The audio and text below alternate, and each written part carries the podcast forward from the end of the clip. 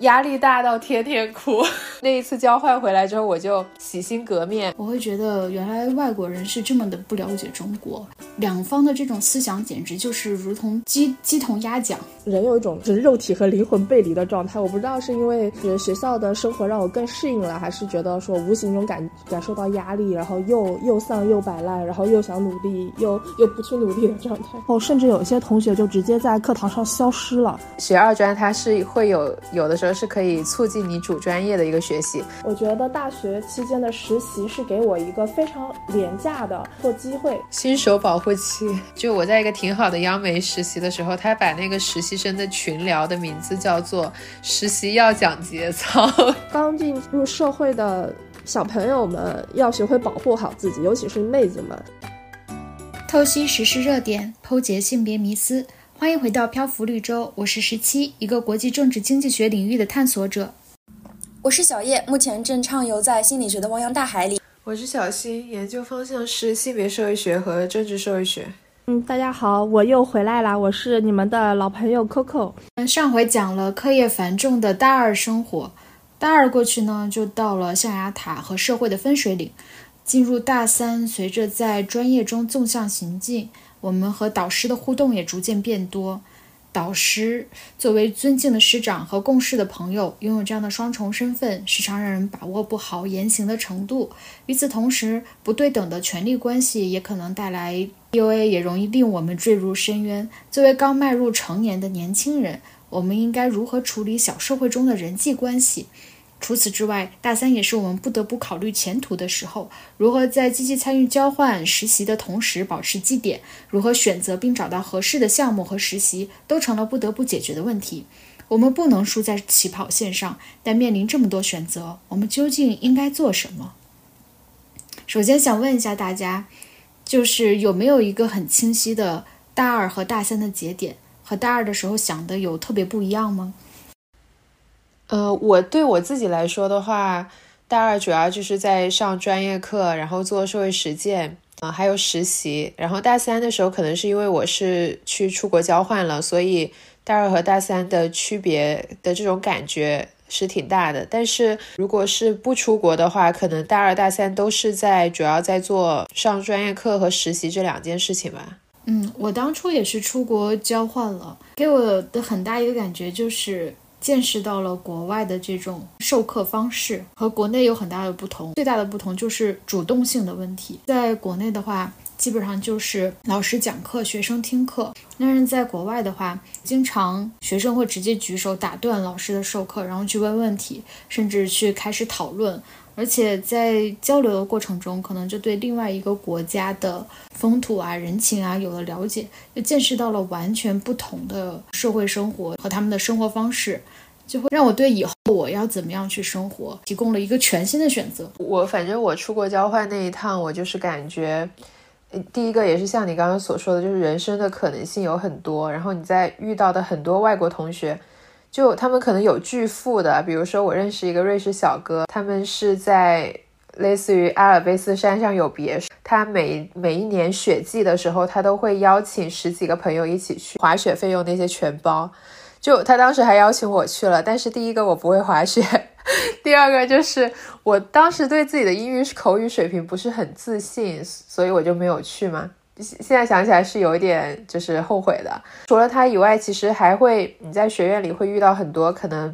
比如说28、29岁了，他还在读大二大三的这样的同学，这种情况你在国内是很少见到的。所以跟一些可能就是背景各异的同学聊过之后，我感觉年龄焦虑会少了很多吧。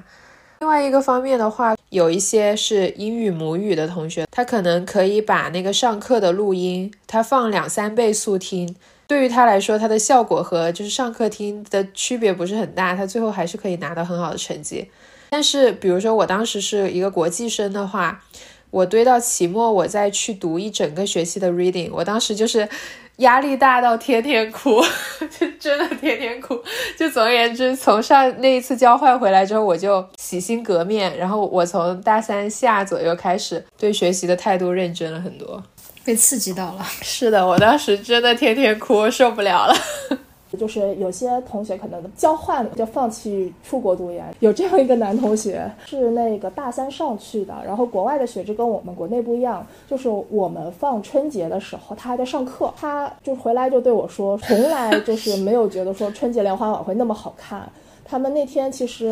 年30国外还有课，然后整个班上就是所有的中国留学生就跟教授请了假，教授也非常友善，就是哎好呀，你们的那个春节就像是我们的圣诞，然后就给他们放假，他们就中午在那儿一边包饺子一边放春晚，就一边聊天。到了那个望京巷音乐响起的时候，他说好几个男孩子就忍不住哭鼻子，说从来没有那么想家过。所以说我觉得我研究生没有马上出国的其中一个原因可能也是我交换的时候最后熬夜读文献这个心理阴影太大了，但是可能你经过了研究生的科研训练之后你再去看就是一件很容易的事情，就可能是如果是短期交换的话很容易会就是因为想家而出现一些情绪的问题，就导致你无法完全专注在学业上面，但是比如说是读1年以上的话可能就会好很多。我跟小新的意见完全不一样，我觉得短期的交换反而是一个很低的试错成本，因为我有知道有朋友就是一开始从来就没有预设过自己孤身在异国他乡然后语言又不通的那种状态，就是他读了大概不到1年然后人就 EMO 了，就是那种最后其实没有拿到毕业证书，很贵的学费也花了，然后那1年的时间其实也是浪费了，这就是跟他原先心理预期不一样。但是如果只是短期的交换，首先就是大三的交换它的课程是比较少的，你可以以很低的成本比方说在欧洲玩一圈，我那个一个朋友他是去了1学期加机票加食宿半年只花了10万，但是如果现在国内想要去欧洲旅游，可能一个国庆小长假可能就得花10万，而且你可以就是深入的去了解欧洲，或者说你所在的那个国家的一些文化呀，而且你的整个就是状态没有像真的读研的时候课程安排的这么紧凑，就压力那么大。说到 EMO 这个点，我也想再补充一句，就是我出国交换这一段经历让我意识到，就是我必须去英语国家留学。我是在一个法语地区做的交换，然后你走在路上所有人都在说法语的时候，你其实好像一个不存在的人，就是你好像是浮在真空之中。笑死，这就是我每天的状态。就是每次就是发生了什么，然后就赶紧找旁边大哥大姐问一下，说这在讲什么，到底发生了什么。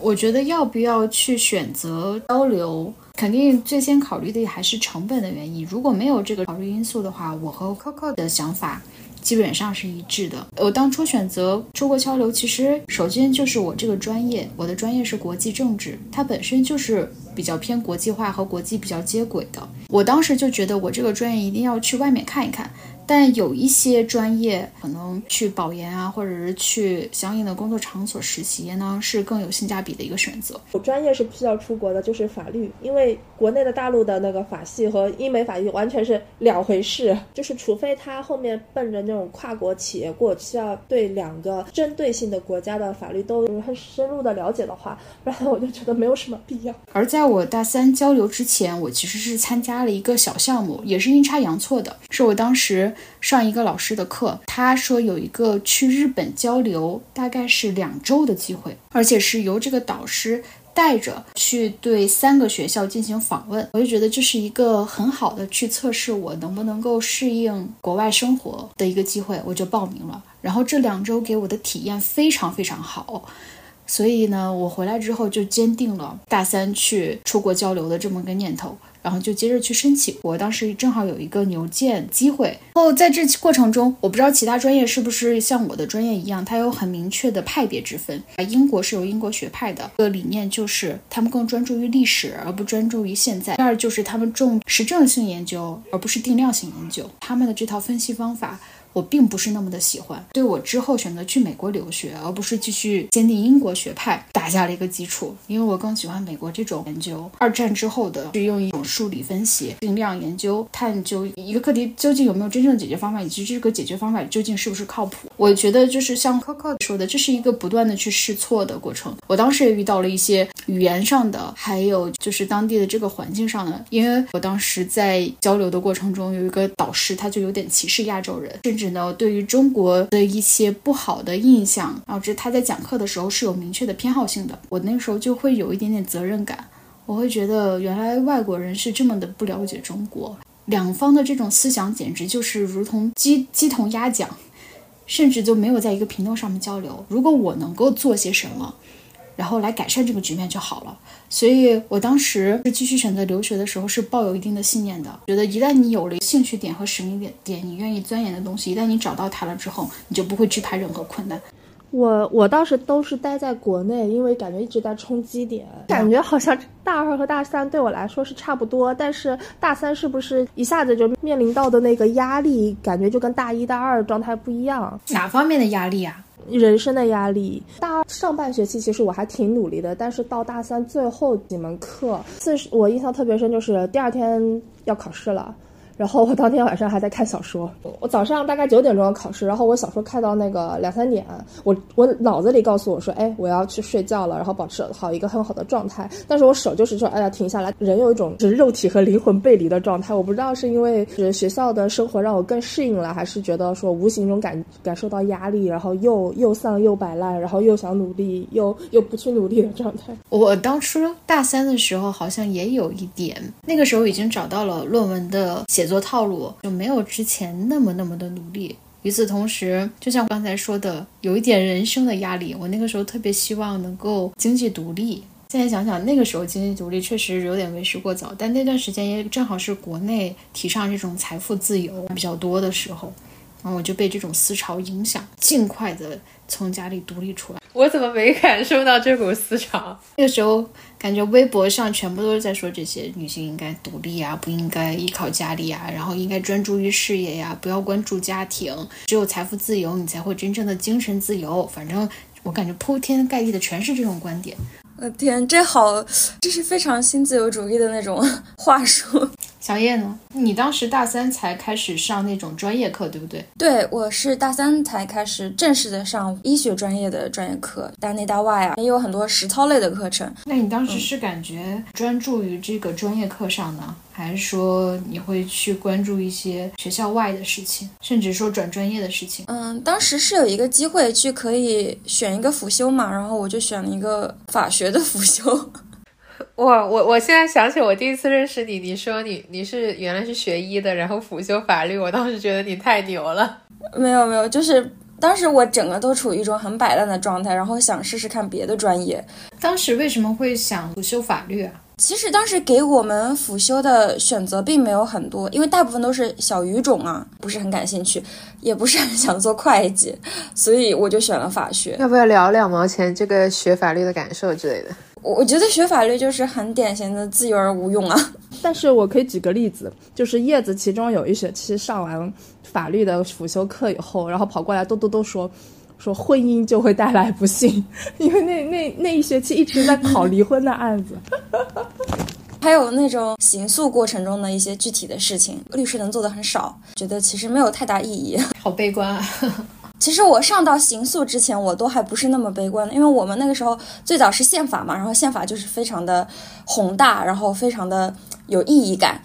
你听了就觉得哇塞，法学真的了不起，人类社会的运行规则真了不起。然后就到比较具体的民法、刑法，就会觉得啊、很具体很好。可是，一到刑诉，你就觉得我了个天哪，就觉得很没有意思了。我也修了个二专。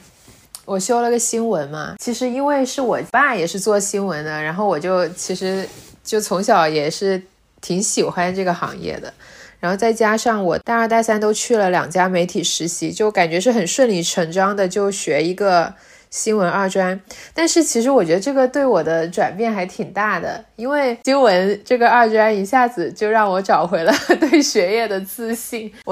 后面我就是对国政我也越来越上心，所以后面我大三大四的那个平均绩点其实还挺高的。我感觉这个学二专它是会有的时候是可以促进你主专业的一个学习。最后本科那个毕业论文虽然写的不咋样，但是其实我是有意的写了一个媒体和政治结合的一个题目。你这很有物尽其用的感觉。对，就是我其实很想把所有精力都串成一条线。我觉得这个意识其实蛮重要的，因为如果你仅凭兴趣去东换西换的话，可能你的简历既没东西可写、写了也会让人觉得很疑惑。我觉得不一定说就是你要选完全一样的事情，比如说你看专业你可以做一个辅修，但是你就想怎么样找一个交叉的领域，甚至让这个领域就是你独特的点。其实我想说的是，就是如果你真的喜欢一件事情，你就会自然的进行一个深耕。我感觉这也是一个事物发展的自然规律，就除非是你试了 A 你不喜欢，你试了 B 你又不喜欢，你试了 C 又不喜欢，这样就会让你简历上看起来很乱。这不就是我吗？虽然那样子是最优选择，就是找一个整合领域且把自己所有精力穿成一条线，但我觉得多去尝试总是没有错的，哪怕你简历乱一点，但只有多尝试你才能找到你真正喜欢的东西。就像小叶最后终于找到了自己喜欢的社会心理学。我觉得我们这一期的这个状态就很像是大家同一个宿舍里面四个人在大三时候面临不同的选择时候的状态，就是时间呢又是处在同一个时期，然后大家想法不一样，经历也完全不一样。我不知道你们有没有感受啊，因为大二的话其实课程压力还是挺大的，但是大三一下子课就量就少了，反正我们专业是少了一半的，然后甚至有些同学就直接在课堂上消失了，他可能去外地实习了。对，就是他觉得说，哎，这门课 OK， 我可以拿到学分，我不会挂科，然后平时分就随他去吧，然后考试的时候临时抱抱佛脚。我就觉得说，好像就是一下子变得不一样。包括像我们班上大三有同学直接去参军了，我们当时学校好像是本科生去参军保留学籍，回来多一个选专业的资格或者多一个保研的名额，并且一年好像有17万的参军补贴吧，可以选择本科那个落户上海，本科毕业以后想直接加入部队的话，一进去就是可以从那个军官开始做。我印象中当时报名的人还挺多的。我们那个时候其实还流行一个很火的概念，叫做大学生村官，就是当时国家鼓励说，毕业应届大学生到基层去，然后做村官，建设发展新农村嘛。然后我室友他也是个很有意思的人，他说，他对这个东西没有概念，要不就通过别的方式先去尝试一下。然后他就报名了以支教的活动，当时他是暑假去了定西，回来以后整个人就黑了大概3个度，他其实大概也只去了3个礼拜吧，然后告诉我说那边的条件具体有多艰苦，因为在那黄土高原，然后又是暑假。他告诉我说他们洗澡都是忍1个礼拜，能专门包个车，平支教的那个学生就跑到那个县城里面专门宾馆开一个钟点去洗澡。他们那边的课本相对可能没有很领先，小朋友教他们唱歌啊，教他们画画，就是都很可能生活的那个条件没有很富足，他们又对很富裕的生活没有概念，反而会保持一种很淳朴的一种状态。但是他自己个人又觉得很心酸。然后回来以后就我们寝室就商量了一下，就那边定点找了一个那个小姑娘，给他出了那个高中的那个学费，一年也就1000块钱吧。后来我们差不多快到研究生，突然收到一张明信片，就说，就告诉我们说，然后姐姐们我毕业了。我当时那种心情，哇，你们真的太好了，说真的，但是呢，那个经历啊，就是直接打消了我那个室友去报名大学生村官的想法。他说他吃不了这个苦。其实我去过3次支教，然后有2次是比较短期的，短期和长期的支教就是各有各的优劣。就像短期的话，其实对于当地的那些学生来说，他是很愿意见到比如说来自上海的大学生的，然后就包括你聊天，或者是你给他上一些更具有素质教育元素的一些课，都是他平时听不到的。对于大学生来说，也是能够去看到一些比较偏远地方的一些场景。但是短期支教的缺点呢，就是实际上你确实教不了他们什么，你只能给他开一个眼界这样子。但是一些长期支教，比如说1年的这种支教项目，其实大学生去做是比较乏力的，因为如果你承担这么长时间的教学任务，学校就会要求你带的班级出成绩。但是我们只是大学生啊，就是我们只是我学得好数学，不代表我会教数学。而且你其实心里也会有一种感觉说，这只是一个暂时性的工作，所以可能很多学生他不一定很认真学你这一门课。但是总的来说，我觉得就是不管是短期还是长期，支教这一段经历还是很值得尝试一下。然后我们班上还有创业的，他就是大三所有的课能翘的都翘了，只保留了就是考试的那种分数，就低空水过。他就刚好加入了一个由哈佛的毕业生组成的一个创业的小团队。他可能就是虽然纸面上的成绩没有很好，但是他的那个人社交能力和情商都特别高，然后他们那个团队的一些大佬们非常喜欢他，然后包括他私下里悄悄告诉我说，如果说他将来想要去深造，他们是愿意作为哈佛校友给他写推荐信的。就所以他的整个状态就已经完全脱离校园的这个状态了，就是他成绩不是很好，但是他整个人很有自信。我不知道是不是因为那个他的实习工作给了他一个非常强烈的正反馈。说到这个，我当时大三的时候，班上的人基本上全部都出去实习了，我也有一种压力，让你必须在工作这个领域有一点点小小的建树。哎，那大家都有做过什么实习呢？我应该是大二下的时候，那个时候就几条路嘛，要不然进政府当公务员，要不然就是出国留学，要不然就是去投行、互联网大厂，就是这种私企，还有一个就是保研，反正一共就是这么4条路吧，大家都在选择。但是大家都不知道哪个很好，所以都想尝试一下。大二下我就报了一个政府的项目，在里面待了2个月。我当时是在司法局的法律援助部门，因为我们的专业涉及到一点法理学和法律的东西，所以我主要就是协助律师去进行这种问题的解答。当时有很多很多的案例，比如说想离婚的、包工头拖欠工资的、遗产分配不清的，反正就是这种家长里短的事情。因为是免费的法律援助，所以很多来的人都是相对来说经济不是那么富裕的。除了帮助律师去解决咨询问题之外，还有就是整理这2年来的所有的案件的档案，以及去法院听证会记录，并且参与开庭，在那里旁听。那他当时法律援助的时候，你有参与到这个过程吗？就是你是做笔录还是什么？除了做笔录的话，就是律师会告诉我们，如果你们要回答的话，要从这几个因素去入手。比如说我们帮着在电脑上查法条，还有线上咨询，我们是线上咨询的第一步，相当于一个前台客服，明确一下他到底是哪个分区的问题。比如说这是婚姻的啊，那是遗产的啊，这是可能是家暴的话，我们了解相关问题，再把它转到相应的区去。所以说基本上是参与到了一部分的这个咨询过程中。其实政府的实习，我当时是在市场监管局，我觉得我干的活没有他的那么有趣，但是也会有一些大量的案例需要整理。就比如说某一个商家虚假宣传，他说这个药有这个效果，实际上没有，或者说他把这个效果夸大了，或者说有这个市民在超市里买到了一个过期的商品，就诸如此类的案例，就特别小。但是这边的工作人员也很认真，他会把那个整个案例的这个过程，然后他处理结果什么时间啊、什么涉事的这些商家之类的这些东西，他都会记录下来。然后我就觉得当时在挂职的工作真的做的特别特别的基础，就是完全是重复性的工作。说实话我觉得有一点不太有意思，可能是因为我们没有深入到政府内部，仅仅只是就是挂职嘛，而且只有2个月的时间，干的都是很基础的活。我还可以再补充一个，我后面还有另外一段政府的实习，是上海市级的，就是偏外事方面的工作。然后我当时做这一份是做了差不多9个月的样子，但是那一份比较好的原因是我跟完了，就从头到尾跟完了一个项目，就是它其实是一个策展的工作。所以说从前期你在展览上你要放什么样的资料，什么图片啊，包括说他从这个 intro 到结尾，他怎么样描述每一张图片，描述这一段历史，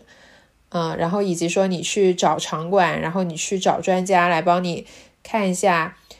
就是这有没有史实性的错误之类的，就是他这里涉及到的这个项目的各个环节还是挺复杂的。我从这一段我感觉到，就是市级和区级部委里面的工作的体验肯定是存在很大的差距的。就我感觉市级的这一段其实相对来说我觉得还挺有意思。优点就是其实你可以看到各路的就是所谓的大佬，比如说他会请很多国际关系相关的一些专家过来开研讨会。所以说其实我在那个地方看到的各种国研院什么的专家，其实有的时候比在学校里看到还多。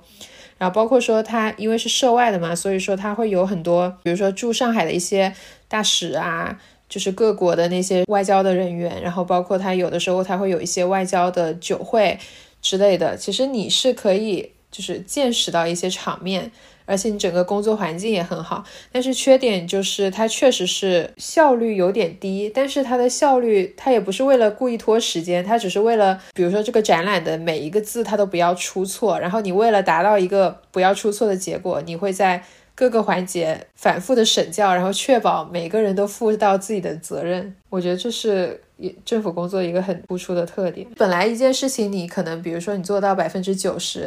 你可能只要花假设说3小时，但是如果你要做到 100%， 你可能要花10个小时你才能够把剩下的那个 10% 给填上去。像你们说的，我去类似政府的那种职能部门去干过一个暑假，打那以后我坚决的不考公务员。你加入的是哪个部门？其实是有一个像类似于交易所的一个市场部门，就是非常官僚，但是感觉专业性应该也挺高的。不，其实反而没有专业，就是我亲眼看着一个专升本的领导指着一个英国毕业归来的博士指着鼻子骂。他们吵的不是说这个专业上面对与错，而是说你这个人对领导不尊重。所以我当时坚定了我不考公务员的决心。我觉得我受不了这个气。那其他行业应该和政府很不一样吧？我当时印象特别深，因为有一个暑假业主我们俩一起打暑期工，我就是去做金融行业的，然后他就去医院的。早上的话差不多我们俩一起起床，他8点钟要到岗，晚上我一进宿舍，叶子就开着灯躺在那儿已经睡着了，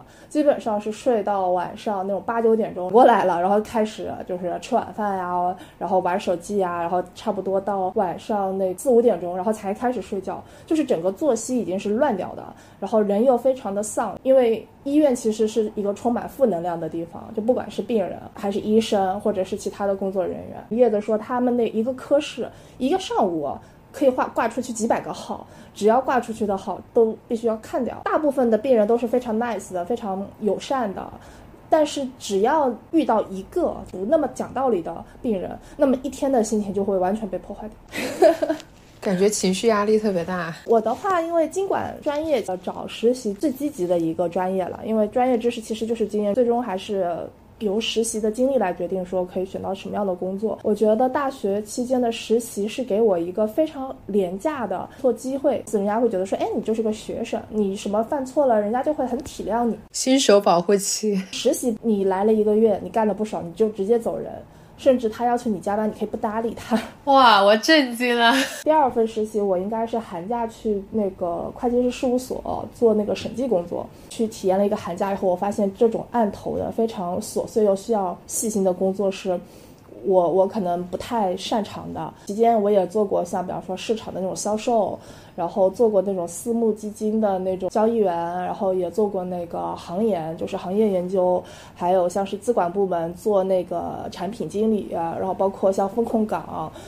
就等等，我其实还轮了不少的岗位和公司。这段经历给我印象也是，就是我的专业我发现平台要比个人能力会更重要一点，因为金融行业可能太吃人脉关系和那个圈子了，所以说好的平台可能会给人更多的机会。就讲一个可能大家会普遍遇到的一个情况嘛，就是我做实习，我发现实习生可能真的是一个公司的最底层。比方说有一个事情，然后有实习生参与，一旦出了错，很可能就是实习生背锅，因为实习生随时能走，我得罪他就得罪他了。其他同事就是就算心里知道说，哎，这个其实不是实习生的错，但是一个实习生和一个需要相处的同事，我得罪哪一个呢？那肯定就是实习生更不重要了。就因为我之前遇到过一件事情，就是寄文件，就是那个老师给我什么地址我就寄什么文件，然后当时我记错地址了，然后那个老师就非常大声的在办公室里说，哎，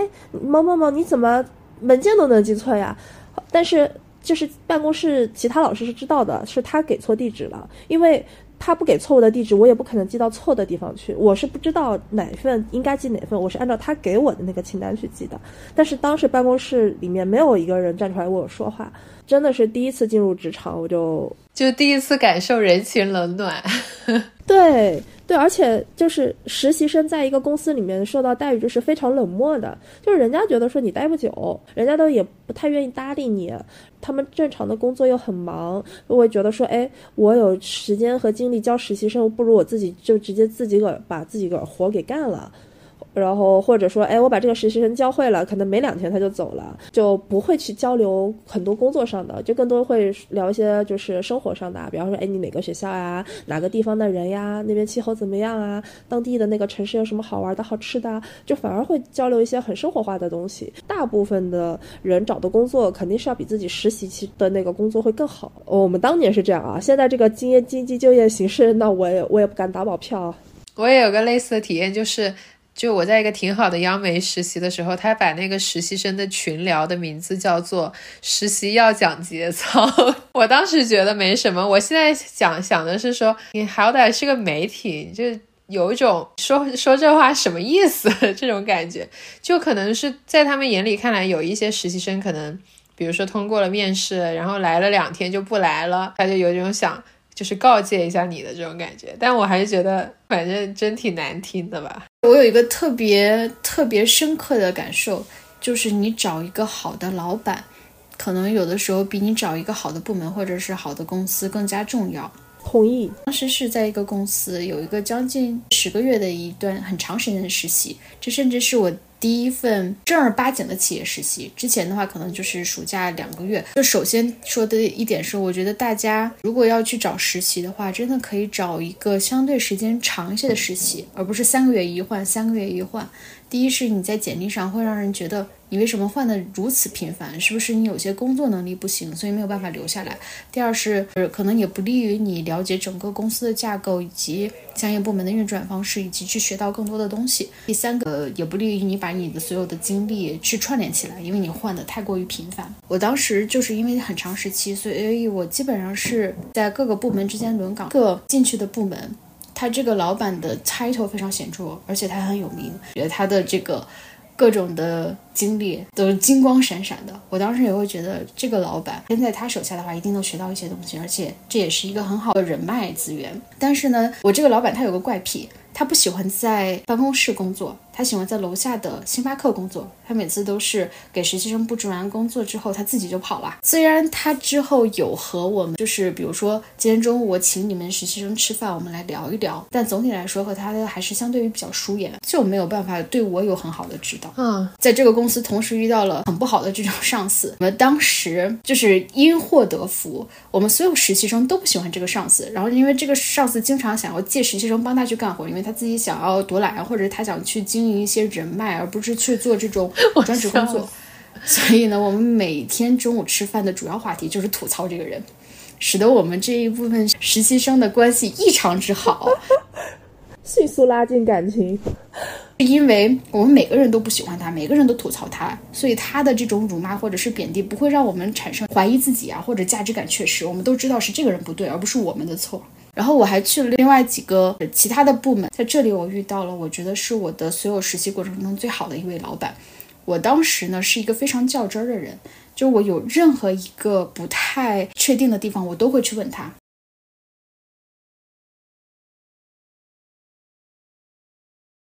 他呢就不会去说哎呀你就按照规章这么做，或者是直接告诉你一句，他会和我去探讨分享他是怎么样去搜集相应的信息的，他是怎么利用这些数据库的，他是怎么样去把他这个信息和他的判断以及他的这些报告去联系起来的。我那个时候真的频繁到我可能就是一个上午的话可能要找他3-4次，他也不厌其烦的回答我。虽然他可能没有第一位我的老板有金光闪闪的履历那么吓人的title，但是我觉得他对我的帮助很大。而且我不知道是不是因为金融公司和咨询公司的差异，咨询公司全部都是有入职前培训，有可能因为现在很多咨询公司和那个会计公司为了降低成本，然后就会用实习生来替代一些正式员工。就是后面我有2段央媒的实习，其中也有遇到一个很好的老板，但是不是那个实习要有节操的那个，就是这个老板他其实是部门的那个主管，就他本来不是管实习生的，相当于就差不多越了一两级这样子，但是因为他是复旦校友，所以他就会给我很多其他实习生没有的机会吧。然后一般来说他会在实习群里面说，哎，今天有一个什么样的活动，有没有哪个实习生想去这个活动的，就是他会给你一些任务的列表，然后你可以自己去领取。我多的时候就是报道一个大会，就一天写了9篇稿，就从早上8点去会场，然后写到晚上11点。我的就是初稿的速度和质量会比其他人高。这个主管当时是有另外一个也是一个级别很高的会，然后他就主动说他要带一个实习生，他就是指明说要带我过去。但是呢，他这篇稿就会要求很，我后面写了第一稿，但是写的稀烂，然后他就有点像手把手教我的，就是去改了2稿，但是实际上最后，就是刊出来的那个稿还是基本上大部分是他写的，但是就是署了我的名字，所以这篇稿后面在就是各大媒体什么人民日报啊之类的全部都转载了，是一篇头条的文章，就它就后面相当于变成了我的一个新闻的代表作，然后我后面拿它去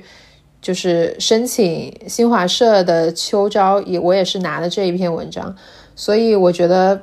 就是遇到一个贵人是很难得的事情，而且有的时候其实不是你主动去找他的。然后我再补充一个劲爆的瓜，我来个 drama 的，因为大家众所周知，金融圈的那个 drama 的事件就跟娱乐圈一样多。今天比方说这个小三了，明天那个出轨了，在那个比方说办公室 play 被录那个全程录像了，或者说是那种离婚的小作文然后发布全网了，总之就有各种瓜。然后我就举个我实习的时候发生在身边的瓜给大家切开来。这是一个我去私募实习，部门里面有 ABC 3个男老师，招了3个女实习生，我算1吧。然后呢，我和2都是 A 男老师招进来的，然后并且在他手下干活。然后 B 和 C 呢，就是那个偶尔使唤一下我们。他们呢有另外一个共用的3号实习生。经过了一段时间大家的相处 ，B 老师告诉我，男老师 A 喜欢实习生2，男老师 A 告诉我 B 和 C 都喜欢女实习生3。然后 drama 的是呢， B 和 C 已婚状态， A 呢是单身状态，所以说 A 喜欢2号小姐姐是正常的， B 和 C 是属于然后在最 drama 的事情发生了，就在我离职不久，就是我去上学了嘛，因为实习结束了，但是另外2个小姑娘还在实习。我听 A 老师说 B 和 C 2位男老师闹翻了，为什么呢？ B 精神出轨小姐姐3号，然后又很喜欢她，但是 C 呢跟3号小姐姐睡了，可能被 PUA 了还是怎么样，这是疯了吗？我不是很理解啊。然后小姐姐3号呢，又是因为很年轻的女孩子，然后家里面又是比较体面的，就甚至都不敢报警，就一边哭然后一边跟那个 B 老师说什么我害怕呀，反正就是把这口气咽回去了。反正具体怎么样我都是就是当事人各种以自己的角度和带着自己的情感诉说。 A 老师呢就很不屑的说 C 只是那个男的只是想玩玩，把那个3号哄骗了，但是 B 呢他也没高尚到哪里去，他至少他情感上出轨了，但是没睡成，看着人家眼馋又不爽，然后说 C 的坏话，说这2个人都不是什么好人啊！我现在我想说 ABC 和这个23的年龄差距有多大？7、8岁吧。就是我讲对这个故事就是希望说大家刚进入社会的小朋友们要学会保护好自己，尤其是妹子们，就人比较傻白甜，别被人家哄了，或者 PUA 了，或者说现在找工作这么难，说怎么着，然后我就给你留用的机会啊，然后更倾向你啊。我觉得这通都不要相信，尤其是可能会涉及出差的，大家一定要注意保护好自己，然后呢尽量不要落单。而且这个警告不光是针对于女生，我也要针对于那些长得还可以的，然后肤白貌美的男孩子也要注意。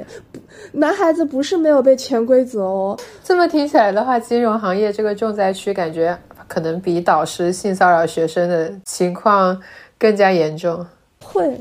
就是因为我们吃到过瓜，说是一个40多岁的研究所领导跟20多岁的男实习生在一起，然后那个男孩子留用了。嗯，天，我觉得匪夷所思。我觉得在其他行业可能不太存在是这么严重的导师和实习生之间的事情。我觉得可能我们跟进娱乐圈最像的一点就是大家的原先的收入可能就比较高，就是那种金钱的诱惑要远远高于其他的行业，可能是这种关系吧。现在嘛，当然金融行业也降薪了，然后大家也被严打了。真的，金融真的很不一样。我感觉我们经历的 PUA 就只有那种精神上的，他11:30给你打电话让你干活，或者是就是他压榨你的休息时间。但金融这个真的超出底线了。今天我们就分享了很多自己大30的经历，包括去实习、去交流以及去支教各个方面的。我想大家在大三的时候或多或少都会去考虑自己之后的前途发展。今天呢总结的主要有4种，一种就是去政府，第二种的话是国内保研，第三种的话是出国留学，第四种的话就是直接就业。我觉得大家就可以根据我们的经历，也许能给你一点点启发和参考，去规划自己未来想走哪些道路，并在大三的时候去尝试，来确定自己是不是真的喜欢。然后我也希望大家能够在做决策的同时，真正的认清什么是自己内心的志气，还是单纯的一些钱权名的欲望。因为我觉得只有使命感的，你具有真正兴趣点的，你愿意实现的目标，才是能长期推动大家走下去的。那这就是我们在大三的时候主要思考的事情。下一期大4我们来聊一聊面临毕业的时候会发生的那些事，敬请期待。On m'a souvent dit reste à ta place, les acquis des nantis te dépassent. Le lit où tu es né t'interdit de viser plus haut. On a souvent ri de mon audace, la biffe et le moine quoi que tu fasses. Rampe au lieu d'espérer, tu n'es bon qu'à courber le dos. On est ce qu'on est, tu dis merci et c'est tout. Il faut s'incliner sans s'indigner jusqu'au bout. Soit tu n'es roi, soit tu n'es rien, mais dis-moi, pourquoi ce chemin de croix? Je veux la gloire à mes genoux, je veux le monde ou rien du tout. Pas les menus plaisirs, pas les petits désirs, les privilèges. Or, les lois, je ne m'y soumets pas. Ne me demandez plus de marcher droit. J'éprouverai vos torts, j'adore le chemin que je vois, j'enterrerai derrière moi l'idiot qu'on veut que je sois. Je veux la gloire à mes genoux, je veux le monde ou rien du tout. Pas les menus plaisirs, pas les petits désirs, les privilèges.